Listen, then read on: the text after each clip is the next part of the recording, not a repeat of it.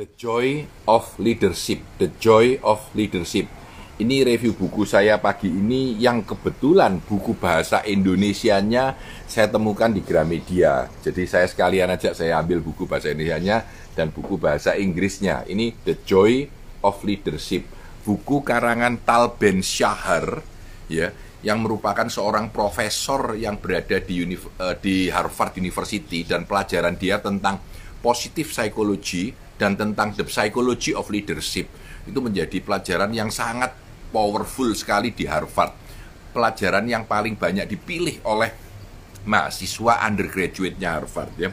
Nah itu adalah Tal Ben Shahar Dia sudah menulis buku namanya Happier dan Even Happier Yang sudah saya review juga. Nah yang kedua adalah Angus Ridgway. Angus Ridgway ya. Angus Ridgway ini sebenarnya adalah orang dari Mackenzie 20 tahun jadi leader di Mackenzie dan uh, dia sekarang sudah menjadi uh, membuat company sendiri ya Gus Ridwan membuat uh, Potential Life nama company-nya. Nah, buku ini menarik karena buku ini mengcombine antara konsep leadership dan konsep happiness. Nah, ada sesuatu kalimat yang saya kira cukup unik ya. Dia bilang the core, the essence of effective leadership is personal flourishing.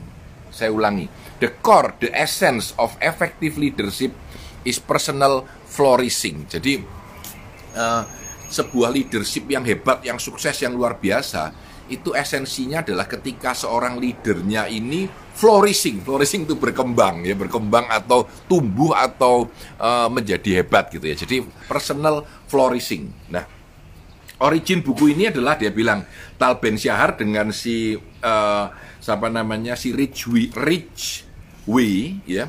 Jadi dari Mackenzie dan Harvard kerjasama pada April 2011 pada saat ketemu bicara-bicara ngobrol ketika sama-sama berbicara tentang strength.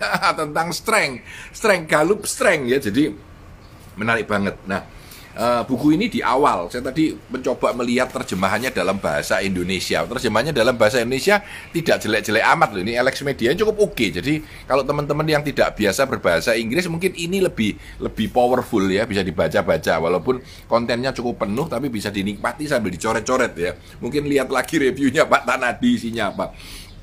Ini kalimat yang menarik.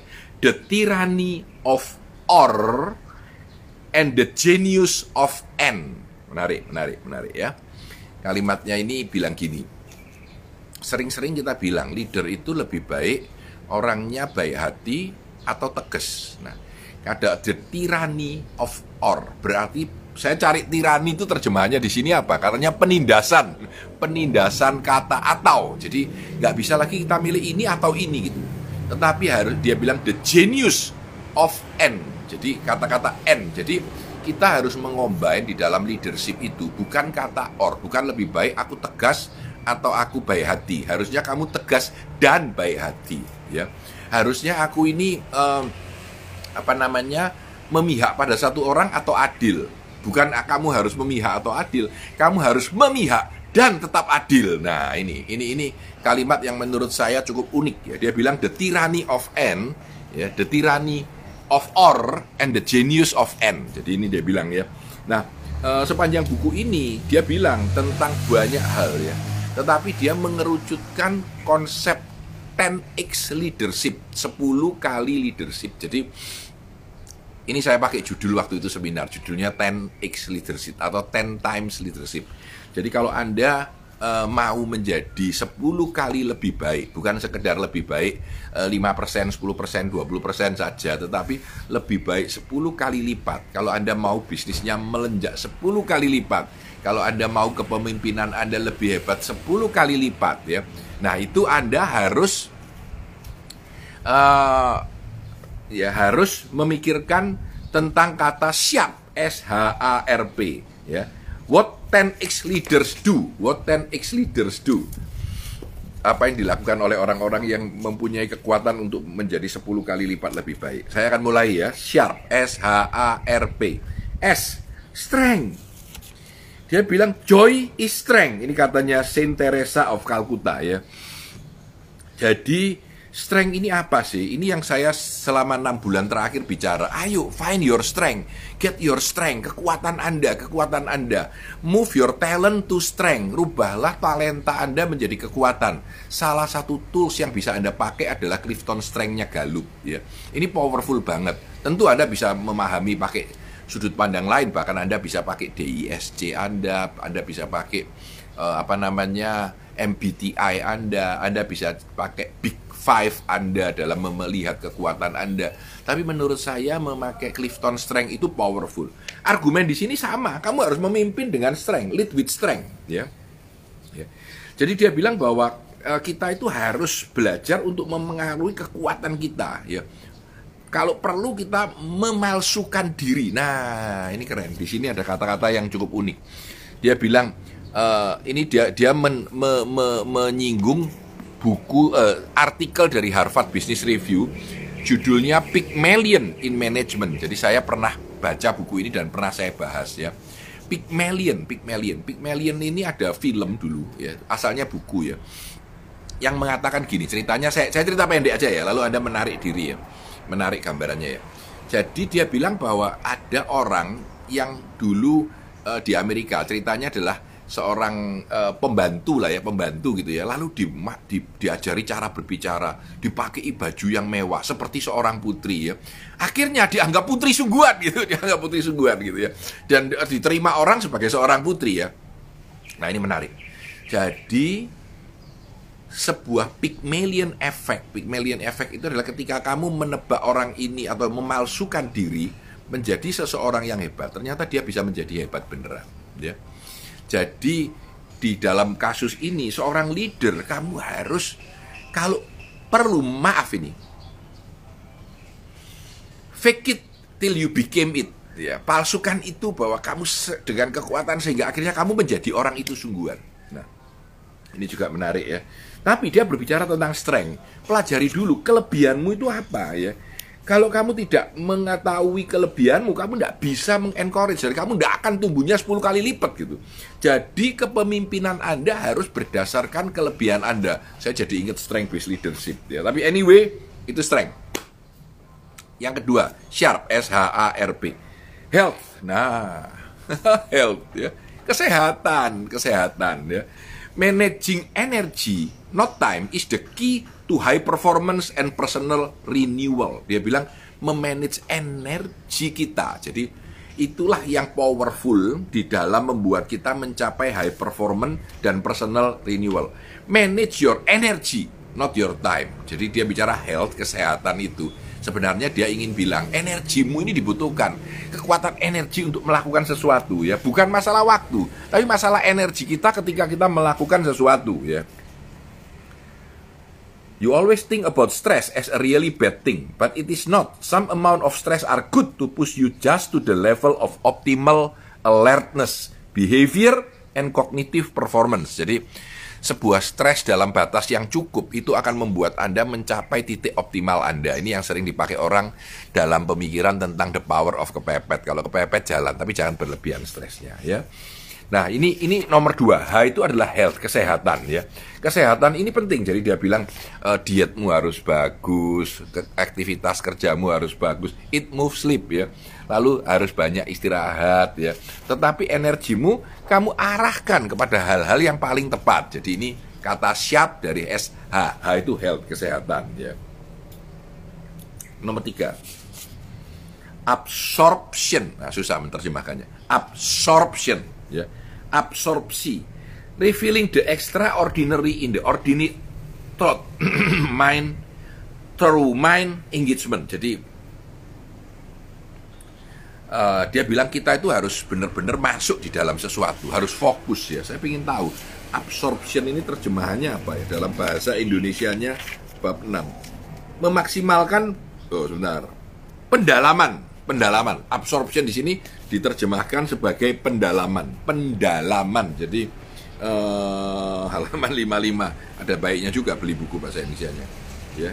Uh, mari mem ma, halaman halaman kekuatan kekuatan kekuatan tadi strength lalu kesehatan ya lalu sekarang adalah absorption absorption itu adalah pendalaman ya betul pendalaman pendalaman nah pendalaman ini sebenarnya apa sih? Pendalaman ini sebenarnya adalah kita lebih terjun masuk secara detail dalam pekerjaan kita lebih memahami lebih hanyut di dalam pekerjaan kita.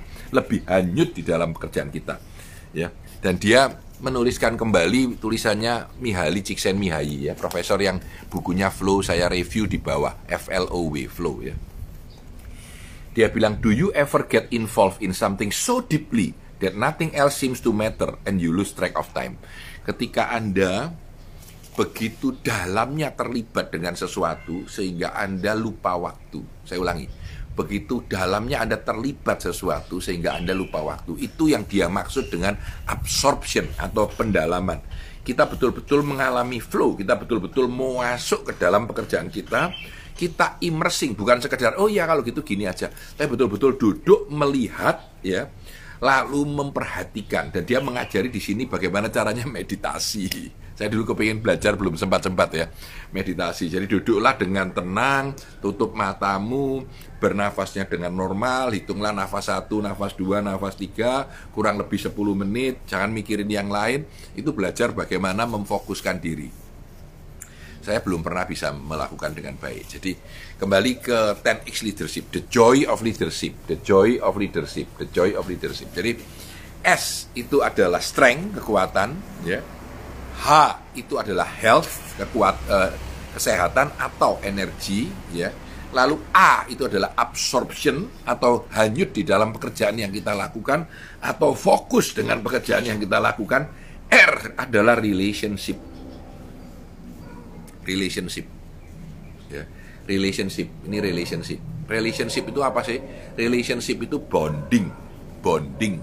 Ya hubungan relation. Nah dia cerita tentang Gallup Q12 ya bahwa kita di dalam leadership kita kepemimpinan kita kita harus masuk ke dalam Q12 Q12 itu adalah uh, tes dari Gallup yang mengukur seberapa dalam kita uh, bekerja itu merasa betul-betul engage ya ini relationship, relationship ya. Ini ada kata yang lucu. If you want to go fast, go alone. Kalau kamu mau banter, jalanlah sendiri. If you want to go far, go together. Kalau mau pergi sampai jauh, pergilah bersama-sama ya. Nah, ini ini dia cerita tentang relationship. In short, relationship itu adalah hubungan Anda sebagai seorang leader dengan anak buah Anda. Relationship enabler ada dua elemen, authenticity and positivity jadi Anda itu ketika punya relationship dengan anak buah Anda harus autentik, artinya real, tidak dibuat-buat dan positif dan positif. Dia bilang justru hubungan seorang leader dengan anak buah itu ya itu powerful banget gitu. Dan hubungan ini yang membuat Anda mampu menjadi 10x leader atau leader yang 10 kali hebatnya ya. Dia bilang Warren Bennis mengatakan ya, until you truly know yourself, your strength, your weakness, what you want to do and why you want to do it, you cannot succeed in any but the most superficial sense of the word. You are your own raw material. When you know yourself, you are real. You are ready to invent yourself. Harus tahu diri sendiri, tahu apa yang anda inginkan, ya. Lalu tahu bagaimana kita melakukannya. Tapi yang menarik sebenarnya dia bicara bahwa relationship, mendengarkan anak buah kita, ya, uh, recognition and gratitude. Recognition itu mengenali orang. Oh iya, kamu sudah kerja keras loh ya. Thank you ya sudah kerja keras. Ya. Gratitude itu syukur, bersyukur punya anak buah yang baik-baik ya. Nah ini ini yang menarik ya. Nah uh, kita harus ini teori tentang benefactor, benefactor. Jadi dia bilang bahwa autentik dan positif ya, itu yang bagus kalau kamu autentik dan positif, kamu bagi the driver. Ya. Tapi kalau kamu autentik dan tidak positif, kamu jadi benefactor, ya, pasif, tidak aktif. Ya. Atau jadi the pleaser kalau sudah tidak uh, mengedrive, tapi ya sudah ikut aja gitu. Yang penting adalah driver, yaitu punya uh, apa namanya, punya kekuatan di mana kita aktif di dalam memimpin, ya, dan punya authenticity yang tinggi. Kira-kira gitu. Uh, S H A R terakhir adalah P purpose purpose ya. ya. menemukan arti dalam kehidupan Anda, menemukan arti dalam kehidupan Anda. Ini buku ini saya baca jadi cerita oh ini buku ini, oh dari ini buku ini jadi nyampur ke jadi satu. Yang menarik juga sih menurut saya.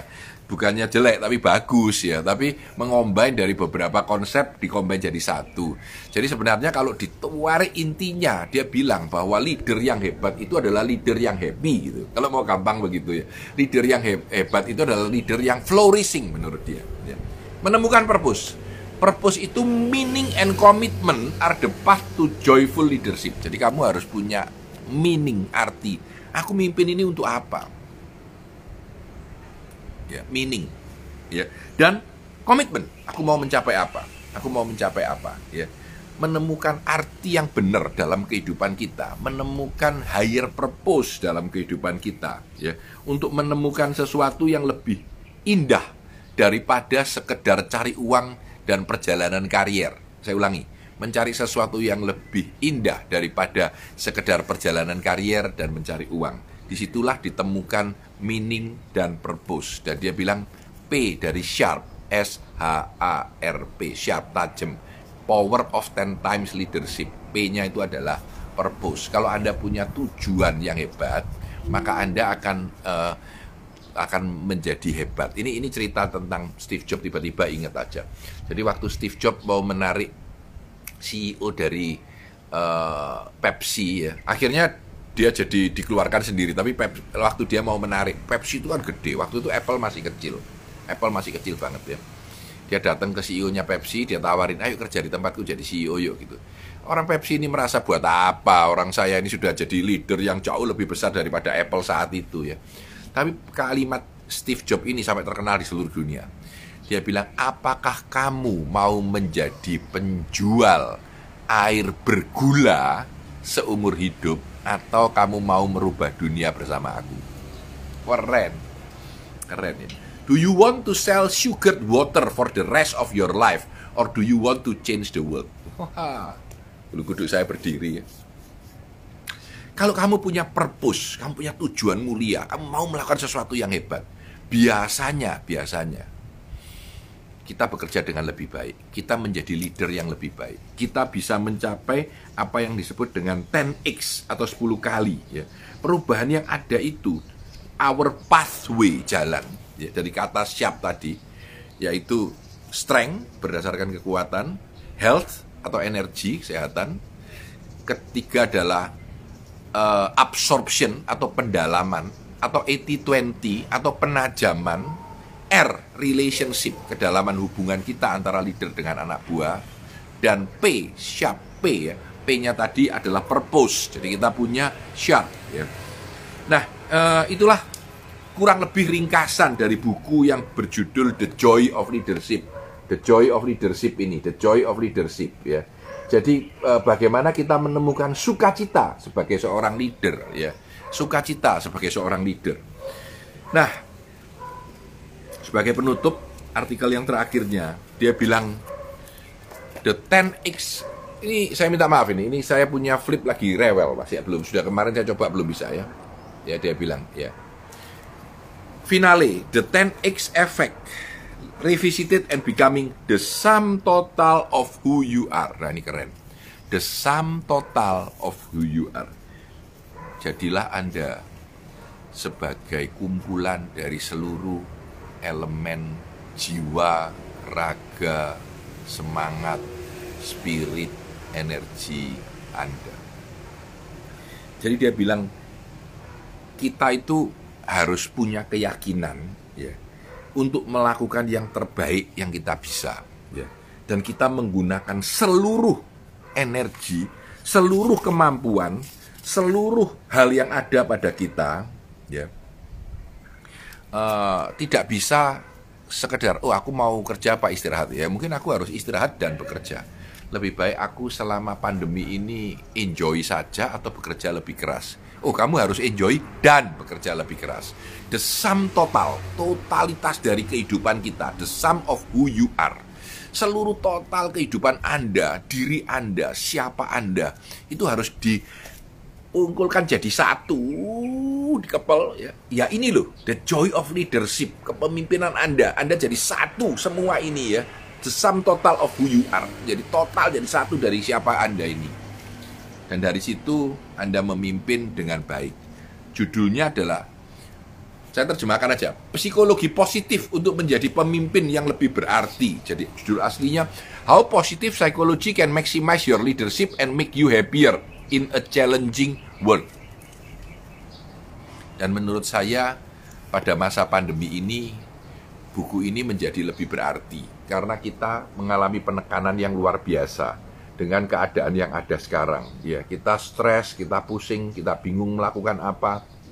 Ya lalu kita mencari diri sendiri. Ada teman saya yang bilang pak aku sebulan ini atau dua bulan ini pandemi aku mau relax aku mau tenang aku mau berpikir. Lah terus bertindaknya kapan the tyranny of or ya. Penindasan kata atau harus diganti dengan the genius of n ya, kehebatan kata mari kita lakukan semuanya ya. Totalitas habis-habisan ya. Untuk mencapai apa yang disebut dengan 10x atau 10 kali leadership. Tal Ben Syahar seorang psikolog positif, positif psikologi ya dan Angus Ridgway uh, apa namanya ex uh, McKinsey 20 tahun sebagai leader di sana ya berbagi dalam buku The Joy of Leadership yang saya beli di 2017 bulan September, September 2017, September 2017. Jadi tiga tahun yang lalu. Dan dulu saya suka sekali dengan buku ini. Kebetulan ketemu lagi di Gramedia. Jadi Anda boleh beli dari Gramedia. Saya kemarin ke Gramedia Surabaya kelihatan dan saya beli. Ya, saya berharap setidaknya eh, review buku pagi ini bisa bermanfaat untuk teman-teman sekalian. Saya Tanah Jantuso, sukses selalu untuk Anda.